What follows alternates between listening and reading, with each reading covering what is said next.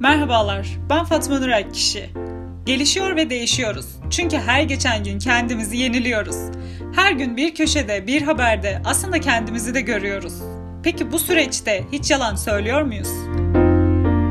Yeni bir podcast'te karşınızdayız. Haberin yalanı başlıyor.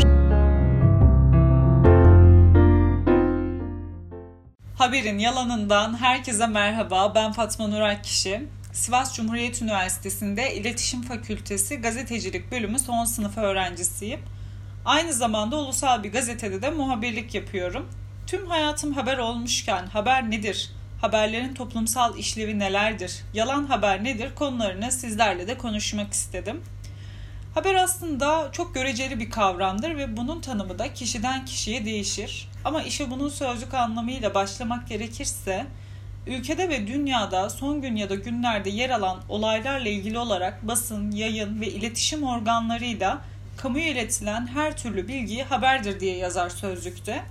Ama bence insanları heyecanlandıran, merak uyandıran, insanları eğlendiren, düşündüren her şey ve gündelik yaşantıda insanın hayatını kolaylaştıran, insanın işlerinde ihtiyaç duyacağı her türlü bilgi birer haberdir. Bu haberler asayiş, spor, yaşam, sağlık, ekonomi gibi farklı farklı dallara ayrılır. Her dalında kendine özgü incelikleri vardır. Dönüp hangi alan daha başarılıdır sorusunun cevabı ise hiçbir zaman alınamaz. Çünkü bizler iletişim fakültelerinde eğitim alıp mezun olurken meslek ilkelerimize yemin ederek mezun oluyoruz. Çalıştığım kurumda şefim bana der ki Fatma Nur bir gazeteci imzasıyla yaşar. Daima dürüst, güvenilir ve aranan bir gazeteci olmalısın. Haber her an her yerdedir. Ummadığın zamanda şaşırtıcı olaylarla karşılaşabilirsin. Ama daima haberin için en doğrusunu yapmalısın der. Çünkü her haber için emek ve zaman harcıyoruz. Bizler bir haberi ortaya koyabilmek adına mesai kavramı olmadan her türlü alan içerisine girip çıkarak ve hatta kendimize, ailemize asla zaman ayırmadan çalışıyoruz. E tabi bunun neticesinde de özenle çalışılmış bir haber ortaya çıkıyor her haberde insana ve hislere dokunuyor aslında. Zaten biz hislerimiz olmadan bir hiçiz. Bu nedenle de her haberimiz insan odaklı olmalı diye düşünüyorum ve en azından kendi haberlerimde bunu ön planda tutuyorum. Mesela örnek vermek gerekirse diyelim Sivas'ta bir grup vatandaş var. Çocukluklarını da burada geçirmişler. Daha sonra çeşitli sebeplerle ayrılmış, buradan gitmiş. Dünyanın dört bir yanına dağılmışlar ve yaşamlarını da orada sürdürüyorlar. Çocukken Sivas'ın o kışlık yün yorganlarında uyumuş ve yaz geldiğinde o yaz aylarında yorgandaki yünlerin emek emek açılıp yıkanıp serilip kurutulmasına ve ardından çırpılarak tekrar yorgan yapılmasına şahit olmuş. Evde veya işte ya da ne bileyim herhangi bir yerde bir gün televizyonu açtıklarında veya ellerindeki bir gazetede çocukluklarına ait bu anıdan bir kare gördüklerinde o görmüş oldukları bir kare yün o insanları gülümsetip eskiye götürürse evet bu bir haberdir. Ve haber olmanın yanında da bir değerdir. İnsanlar medyada kendilerinden bir şey görmeyi severler. Bu yüzden de genellikle kendi alanlarına yönelirler. Hani diyoruz ya insanın işlerinde ihtiyaç duyacağı her türlü bilgi aslında bir haberdir diye. Bunu da örneklendirmemiz gerekirse mesela diyelim bir adam tüccar, dolardaki hareketlenme, altın ile ilgili öngörüler, kısacası ekonomi haberleri bu adam için çok önemlidir. Çünkü bu haberleri takip etmek zorunda. Bu adamın işi bu. Tüm hayatı ve ailesi geçimi buna bağlı. Veya diyelim başka bir adam ziraatle ya da balıkla uğraşıyor. Diyelim ki çiftçi adam tarlasını sürecek, tarlasına tohum ekecek ya da balıkla uğraşan adam balığa çıkacak, teknesiyle açılacak. E bu adamlar için meteorolojik olaylar çok çok önemli haberler ve bunu takip ederler. Ama meteoroloji haberi eğer ailesiyle bir açık hava planı yapmadıysa tüccarı ilgilendirmez. Çünkü onun işi ekonomidir. Yani her şeyin bir alıcısı vardır aslında. Biri gazeteyi açar, magazin haberlerini inceler. Diğeri gelir ekonomi sayfasına bakar, öbürü spor sayfasına bakar. Her haberin alıcısı, kitlesi kesinlikle vardır. O yüzden de insana dair her şey haberdir. Bu haber de bu nedenle değerlidir. Bazen mesela bir haber yapıyorum. insanlar benimle dalga geçiyor. Ya işte diyor Fatma Nur diyor. Ağaçların sararmasından da haber mi olur? Ama bu görüntü tam da hayatın içinden bir parça ve bizim işimiz de insan hayatının içindeki o parçalara dokunmak. Aslında medyada alışa gelmiş bir durum oluştu. Realite şovların reyting rekorları kırması da bu yüzden. Halkımız zannediyor ki medya sürekli kaos işlemeli. Medyanın tüm görevi kavga, kaza, cinayet gibi şeyleri vermek. Fakat bütünüyle yanlış bir algı içindeler. Haberler topluma yön verir. Kimse farkına varmasa da bir haberle insan hayatı o kadar değişir ki. Örnek vermek gerekirse ATV ana haberden bir abim meslektaşım Yavuz abi Yavuz Oymak geçtiğimiz günlerde bir haber yaptı. Yaşlı bir çiftimiz var. Ev sahipleri evlerinden çıkmalarını istiyor. Çünkü kendileri oturacak. E, insanlar mağdur. Kimseleri ve gidecek yerleri de yok. İşte bu haberden sonra yetkililer ve hayırseverler el ele verip o insanlar için yeni bir yaşam alanı oluşturdular. E, yerel medyada mesleğe yeni başladığımda yaşadığım bir olayı sizinle paylaşmak isterim. Bir anne, üç çocuk, evlerinde doğru düzgün soba yok, eşya yok, baba işsiz, hasta, yataktan kalkamıyor ve mağduriyet diz boyu. E çevredeki insanlar ellerinden geldiğince yardım etmek istiyorlar ama ekonominin durumu da belli. Herkes kendi geçiminde zorlanıyor artık. Biz bunun haberini yaptık. Günlerce bize yardım etmek isteyen varlıklı insanların telefonu geldi ve herkes elini taşın altına koyarak o insanlara insanca yaşayabileceği bir alan oluşturdular.'' E tabi küçük bir şehirde yaşıyoruz ve böylesi haber herkesin dikkatini çekti. O günden sonra sürekli işte burada şöyle biri var gelseniz, şurada şöyle biri var gelseniz telefonları başladı. E biz bu telefonları sosyal hizmetlere yönlendirdik, yardım platformlarına yönlendirdik derken yine bir gün bir telefon geldi. E, bayağı da dikkatimi çekti aslında. Yaşlı bir amcamızın konteynerde yaşadığı bilgisini aldık. Biraz da sağdan soldan işte mahalle, komşu falan yakın çevreyle görüştüm. Olay doğru ama kimse detaylı konuşmak istemiyor. Birkaç arkadaşımı aldım gittim. Gerçekten de soğuk kış günü yaşlı zayıf bir adam tek başına yaşıyor orada. Kendisiyle konuştuk. Evlatlarının ona sahip çıkmadığını, ailesinin onu terk ettiğini anlattı. Biz de bunu bir habere çektik ve yayınladık. Niyetimiz tamamen yine geçenki olaydakiyle aynı. Mağdur bir vatandaşımız var. Bu vatandaşın mağduriyetinin giderilmesine yardımcı olmak istiyoruz. Hepsi bu. Ama ne oldu biliyor musunuz? Bu adamın aslında bir sahtekar olduğuna dair yüzlerce mesaj geldi. Ve işin aslı öğrenildi. Aslında bu amca yurt dışında yaşıyormuş, iyi bir ailesi, iyi bir işi varmış fakat alkol bağımlılığı başlamış ve başını derde sokmuş. Cezaevine girmiş çıkmış, yine de alkol bağımlılığı devam etmiş. Ailesi ve işi bu sırada dağılmış ve en sonunda ülkeden ihraç edilmiş. Burada da maalesef alkol bağımlılığından kurtulamamış e tabi buna para mı yeter? Kaldı ki adam işsiz. Gelen yardımlarla alkol almaya devam etmiş. Bu nedenle de artık insanlar yardımı kesmiş. Şimdi bu konunun haber boyutuna gelirsek amacından sapmış bir konu. Fakat yine de haber oldu ve bu haber sonucunda devletin bir kurumuna alınarak bağımlılık tedavisi başlatıldı. Yani medya doğru kullanıldığında aslında topluma inanılmaz katkılar sunuyor. Ve tabi olduğu yerde de sayıklamıyor. Gelişen ve değişen dünyada medya da kendi içinde evriliyor. Radyo, siyah beyaz televizyon, ardından renkli görüntü derken şimdi tamamen farklı bir boyuta geçiş yaptık ve dijitale kaydık. Dijitalde de tek bir el yok. Bu da kendi içinde ayrıldı ve bölündü.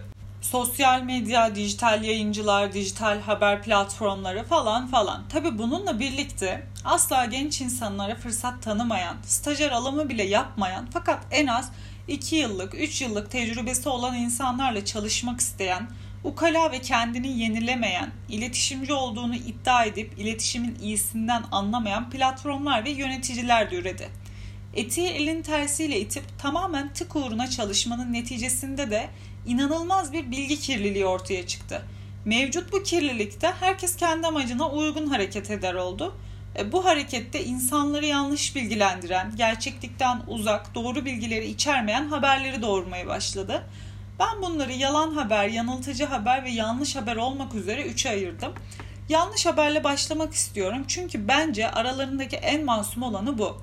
Yanlış haber aslında istem dışında yaşanan bir durum. Kendimden örnek vereyim yine.